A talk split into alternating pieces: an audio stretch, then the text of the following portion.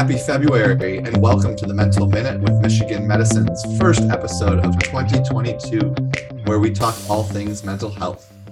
I'm your host, Will Heininger, and I'm excited to have my colleague, Taylor Pahl, co hosting with me today.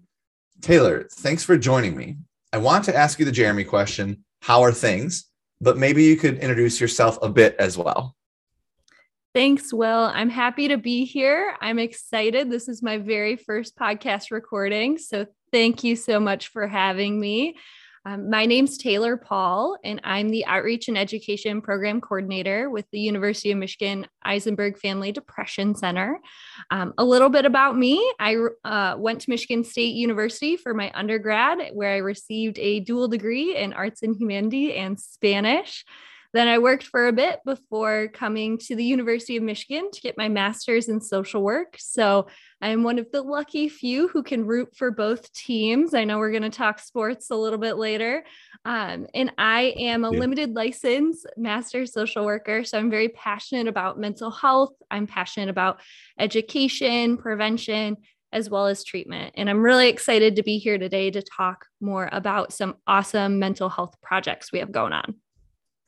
Absolutely. And excited that you bring all those perspectives that you do within this mental health space. Um, also excited for our interview coming up after the break with another aspiring clinician, um, Hannah Becker, who is also the Naveed Arif Iqbal Award winner for 2021. Uh, Taylor, since you work directly in that space with the award, could you tell us a little bit about the Naveed Arif Iqbal Award, what it's about, what the criteria are, and how the winner or winners are selected. Absolutely. So, the Naveed Arif Iqbal Award for Mental Health Advocacy and Stigma Reduction actually promotes and enhances innovative stigma reduction efforts through a $2,000 grant that will further these endeavors. So, further these innovative stigma reduction efforts. Um, we know that raising mental health awareness and reducing stigma is actually a community wide effort that includes both interdisciplinary work as well as the creativity, drive, and passion of community members.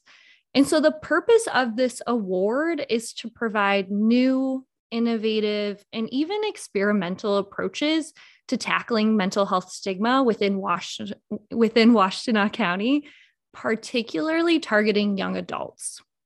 And we know that stigma reduction efforts can take many forms. And so the awesome thing about this award is it really encourages create creativity in new projects to help reduce stigma for our young adults. So the award is led by the Eisenberg Family Depression Center, and it is made possible through the support of the Naveed Arif Iqbal Endowment Fund, which was established by Mr. Arif Iqbal of Kyoto, Japan, who is an alum of the University of Michigan, and it's in memory of his son, Naveed.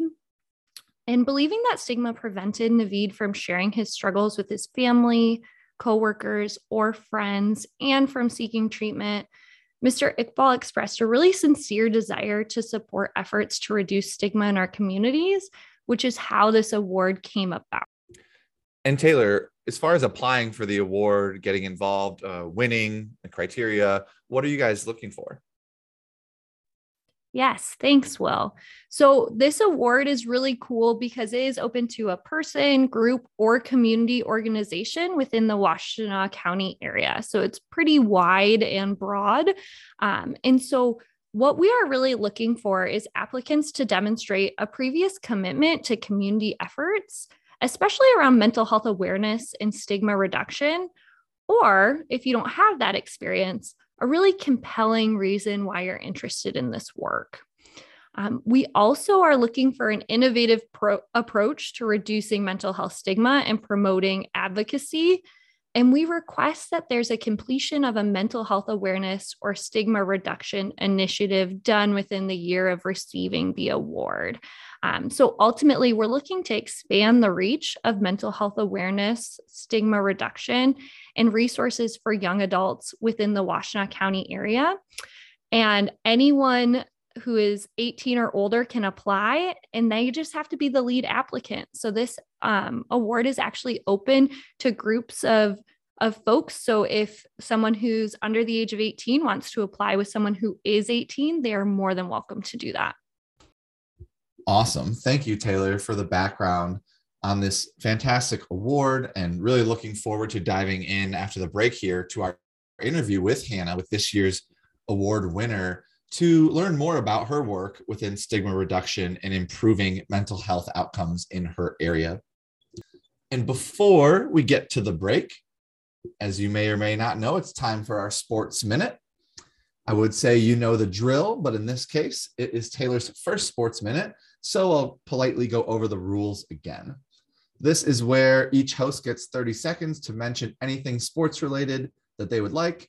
It was designed by our former beloved colleague and co-host Jeremy Fallis because quote because we love sports but no one wants to hear us talk about them so we confine it to a minute unquote I will go first because I know Taylor is figuring out what she is going to say during her time. I will just ask in advance that she keep any Spartan talk to a minimum. All right, putting myself on the clock. Here goes. Shocker. I'm going with Michigan football. We have not had an episode since the end of the season. So I really just want to congratulate all of those involved. What a special season it was the snow coming down in the big house as the reality set in on 110,000 people plus that Michigan was going to beat Ohio State.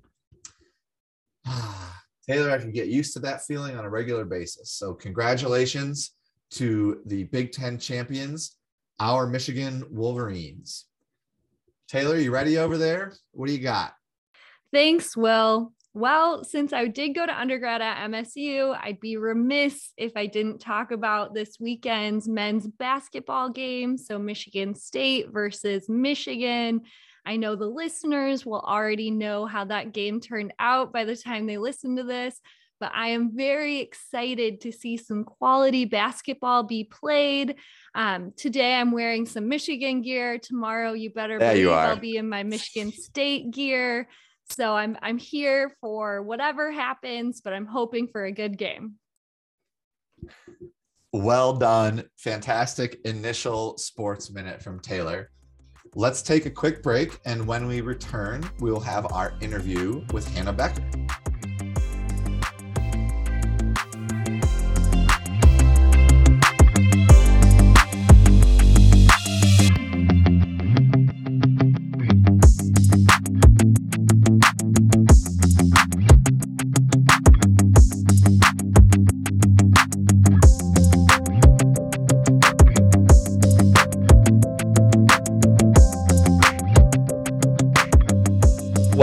Back to the Mental Minute with Michigan Medicine. We are grateful to be joined today by Hannah Becker, a PhD student in clinical science here at the University of Michigan, as well as the 2021 winner of the Naveed Iqbal Award for Advocacy and Stigma Reduction. Hannah, thank you for joining us today. Yeah, thank you so much for having me. It's really nice to meet you both. Yeah, I'm glad to have you on. So we definitely want to eventually get to your current work, but could you tell us a little bit about your background, what got you interested in mental health as a whole, and maybe in clinical psych more specifically? Yeah, sure. Um, so, like you said, I'm a second year doctoral student here in the clinical psychology, clinical science program at the University of Michigan.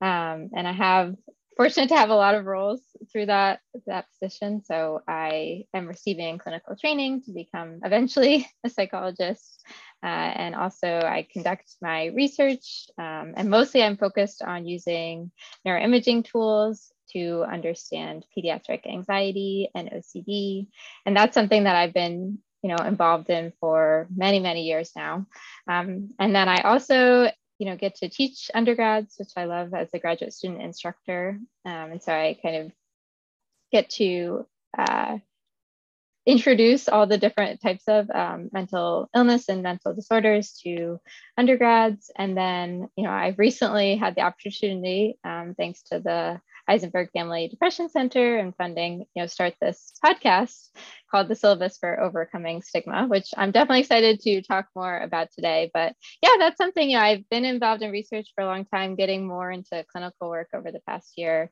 and now really excited to kind of work with the community in this way through the podcast. Thank you so much, Hannah. That is a lot of background that you have in mental health, and it's so exciting to hear kind of your pathway forward as well. Um, can you tell us a little bit more about your podcast and the mission um, of the podcast overall? Yeah, absolutely. Um, thanks for asking. I was super excited to talk about the podcast. Um, but yeah, it's a variety of things. I think it was born out of this idea that um, you know, I've over the past year and through my classes and clinical training seen how well um, treatment can work for mental illness. And really, uh, we do have a lot of great treatments available. Certainly, it takes a while to find the right clinician or treatment program for a person. But I guess I've been really encouraged by that process. Certainly, there are barriers um, to mental health care as well, which we can talk more about. But one of the barriers that seems a little bit more modifiable is that one of the things that keeps a lot of people, especially kind of in this college student, young adult population, from seeking treatment is really the stigma associated with um, mental illness. So, my ultimate goal was to hopefully increase um, people's participation in treatment and if people are experiencing these symptoms that you know they know that they're not alone um, they can hear about experiences that might be very similar to their own from people who are actually the same age as them so it's not like an older person you know giving that their perspective, but actually somebody who's, you know, a peer.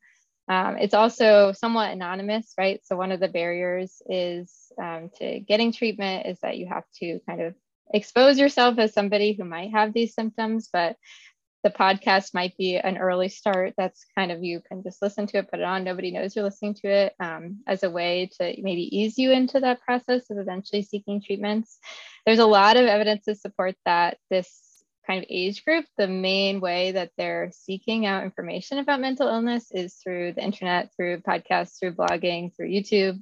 Um, so this was supposed to be a way that I could provide that space, um, but also, you know, hope that censor a little bit the information that we're providing, that it's non-stigmatizing, that it's accurate based on the evidence that we have currently.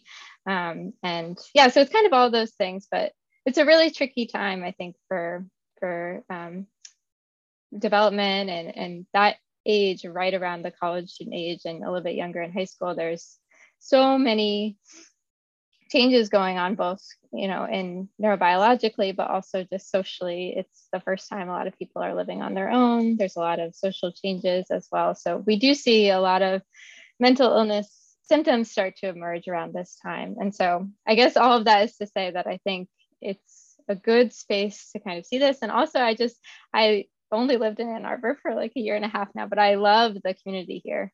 Um, and I think it's a really interesting experiment almost to see if in this really tight knit small community, we actually could start to make progress on improving um, mental stigma around mental illness um, and that we could actually maybe see some changes if we are all working together. And it could potentially, because it is such a tight knit um, community, maybe that people would feel uh, more close to those on the podcast or sharing their experiences. And that, that might kind of help people feel more comfortable.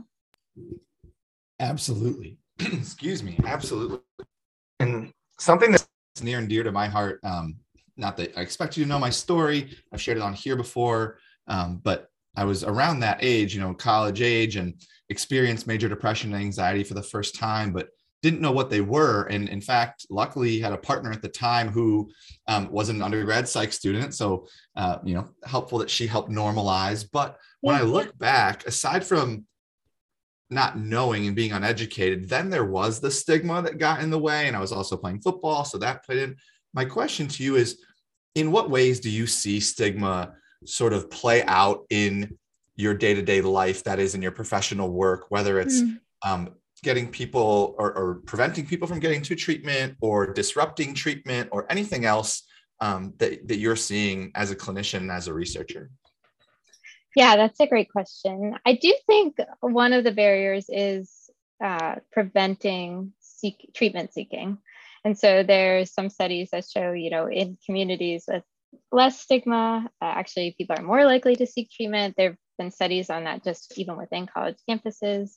Um, so I do see that as kind of the barrier, at least that I'm hoping to target through the podcast. Um, but there are certainly other stigma related uh, things that make treatment challenging. And I think one of them is sharing that you're even seeking treatment with people around you who know you, uh, cutting time out of your day to go receive therapy. Um, I think that that's something that's actually improved a little bit in the pandemic because we've switched to virtual appointments for a lot of people. So that takes away some of the stigma of going to a therapist's office and maybe you're running into people on the way there.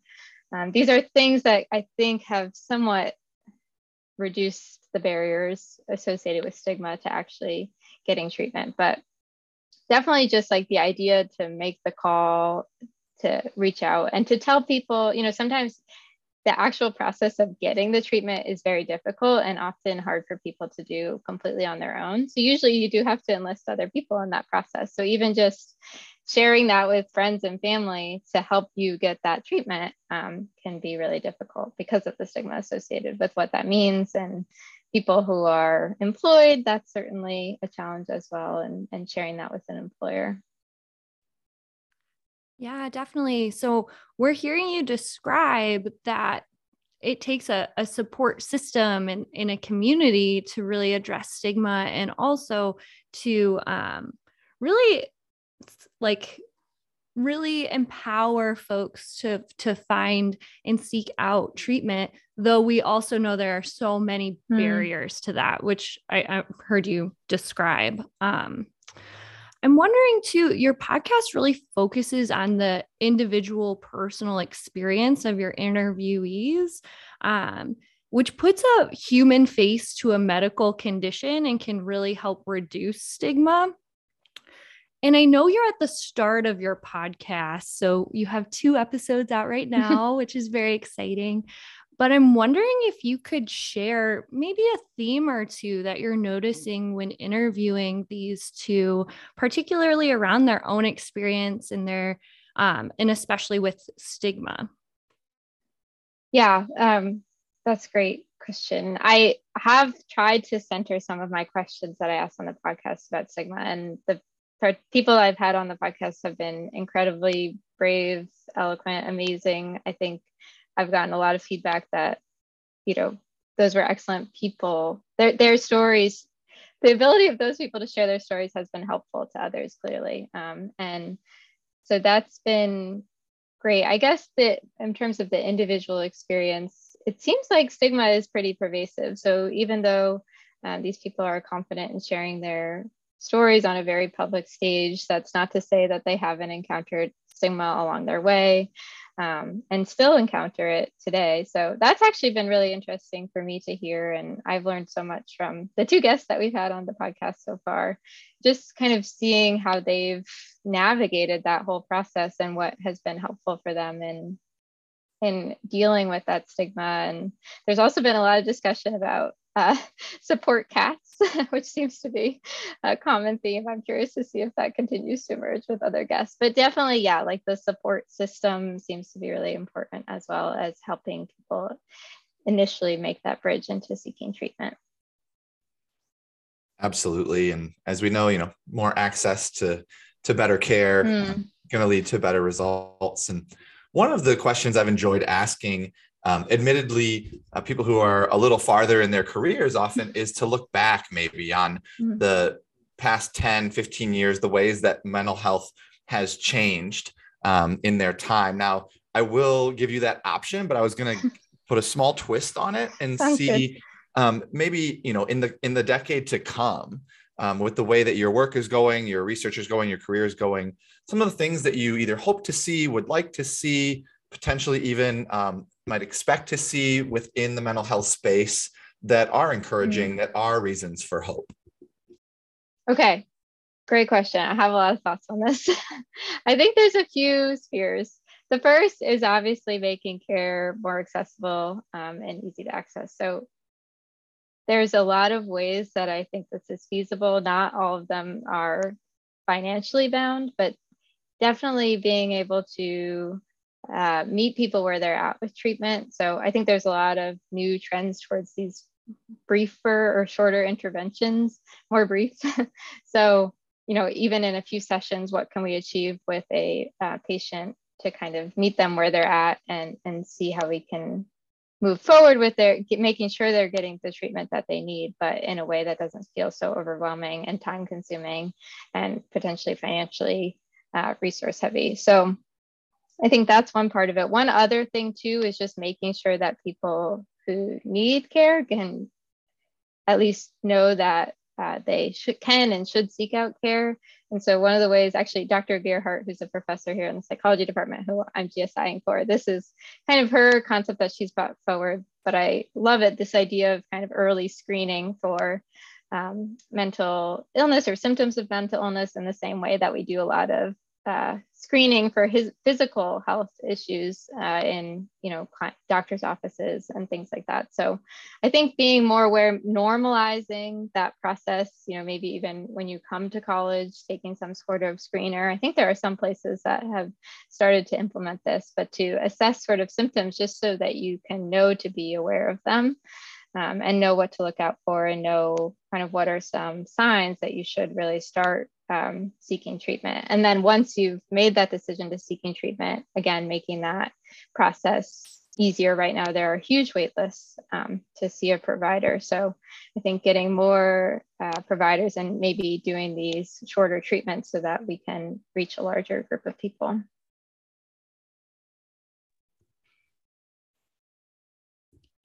Thanks so much, Hannah. I appreciate that. Um, Will, was there any comment you had to add on there?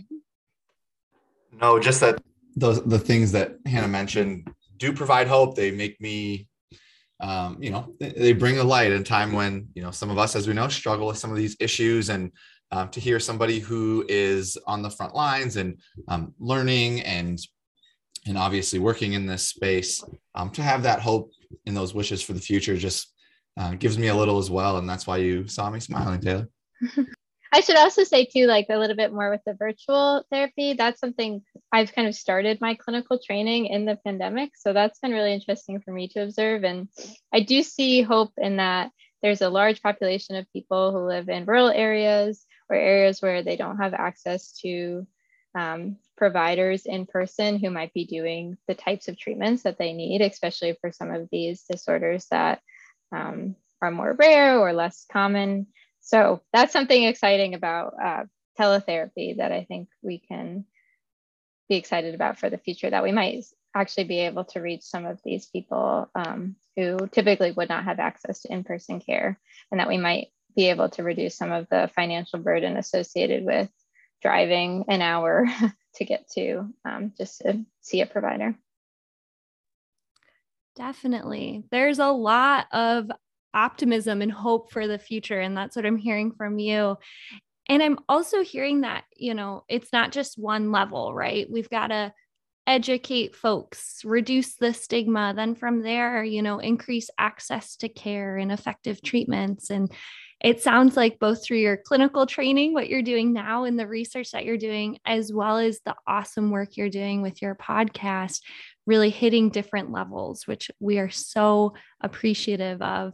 Um, and I just think for my last question, I would love to hear from you.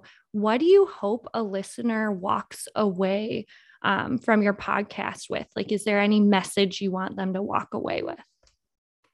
Yes, definitely. So, some of the ways that have actually been shown to reduce stigma in certain communities are education, literacy, and contact with people who have had those experiences. And so I've kind of taken that into the model of also what I hope that people will walk away from with the podcast. So definitely, I want people to know that they're not alone. I think there's this myth that mental illness is really rare, um, but it's actually experienced by a huge percentage and the majority of the population, especially today as we're better able to attend and understand the symptoms, uh, and especially in this population of college students. So I just want people to know that they're not alone, even with some of these disorders that are less often talked about, like we had um, an individual with uh, borderline personality disorder on, on the last episode. That's you know less common than depression and anxiety but certainly um, there are many people that experience that even on university of michigan's campus so i think walking away knowing that you're not alone. And then one thing that I've also really tried to emphasize is that there is hope. And that sounds a little bit cliche, but that everyone who's come on the podcast has received treatment in some capacity for their symptoms and has walked us through as listeners that treatment process and never once has it been linear. So these are people who have gotten you know many different seen many different clinicians tried many different medications or different types of therapy um, but are now you know experiencing some reduction in their symptoms and living their lives as they'd like to live them. So i hope that that's encouraging for people as well even though i think one of the downsides or something that gets me discouraged sometimes as a training clinician is really how hard it is to find the right treatment for the right person um, and some of the other barriers that we've talked about to accessing care. So I really hope that people can take that away, even if they have started that journey of seeking treatment, that to know that there is an end and that hopefully they will have um, a positive outcome and, and not to get discouraged along their treatment journey.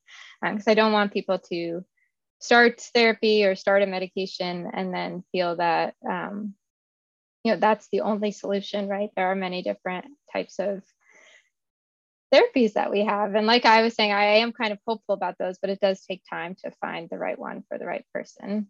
Um, and so yeah i guess some one other thing I'd like people to take away too, which I hoping to do more as the podcast progresses, but to really be aware of kind of what some of the symptoms of these disorders are. So that's another aspect, right? Like education, being aware and being able to monitor your own symptoms in your own life and knowing that if something does start to change and it is impairing to you and causing impairment in your life, then that might be a good time to reach out to family or to friends um, and then maybe eventually reach out to seek treatment if you decide that's kind of what's best for you. But being kind of aware of these things, sometimes people don't know, and you know, you're having this different experience for yourself. You're in a really new situation and you're wondering, is this normal? Could I seek treatment? Is this something I could seek treatment for? So I'm hoping for some of these disorders to, to sh- for listeners, they can know to be aware of maybe some of these signs and symptoms of when it's a good idea to seek help.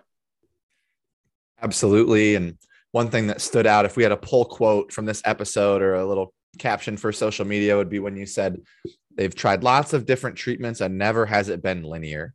Mm-hmm. And I think that's so encouraging, patient and a provider standpoint. I would assume from the the latter. I know as a patient because it's not linear. I think we have this assumption or hope that it will be. And even if we break down other medical situations we've been in, it might seem like it was linear, but probably it wasn't. There were mm. some starts and stops and highs and lows. And mm-hmm. I just mm-hmm. think it's so important to remember because our mood is dynamic, right? It's not going to stay the same. And it's also not going to go in one direction forever, um, which is both, you know, can be good and, and bad. But um, Hannah, the, the last thing we like to do is just give you one opportunity to plug anything else you'd want or replug the podcast if you want, uh, social media, the floor is yours. okay, great. Yeah, I'd love to just promote the podcast a little bit. Um, I'm hoping to reach more people with it, especially kind of the undergraduate and maybe even high school population. Um, so it's available on Spotify and on Apple Podcasts. It's called The Syllabus for Overcoming Stigma maybe you can link it as well somewhere. Um, but yeah, and there's also some stigma community surveys that I'm trying to put out there to get a good sense of what stigma around mental illness is currently like in our community. So um, I have those as well. And if you take those, you can be entered into winning a, a gift card. And then if you're interested in being a guest on the podcast, uh, you can also um, fill out a form. And I've had a lot of wonderful responses, and I'm hoping that I can have a lot of people on in the coming months. Um, but if you feel comfortable and would be willing to share your story, I'd love to hear from you as well. Fantastic. Hannah, thank you so much for joining us today. That concludes this episode of the Mental Minute with Michigan Medicine. A special thanks to Fatima Dodwala for assistance with this episode.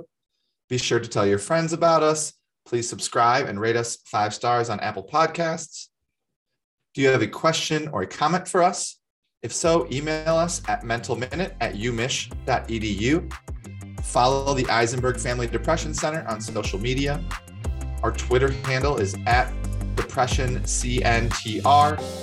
Like us on Facebook at University of Michigan Depression Center and follow Michigan Medicine on Instagram at umichmedicine.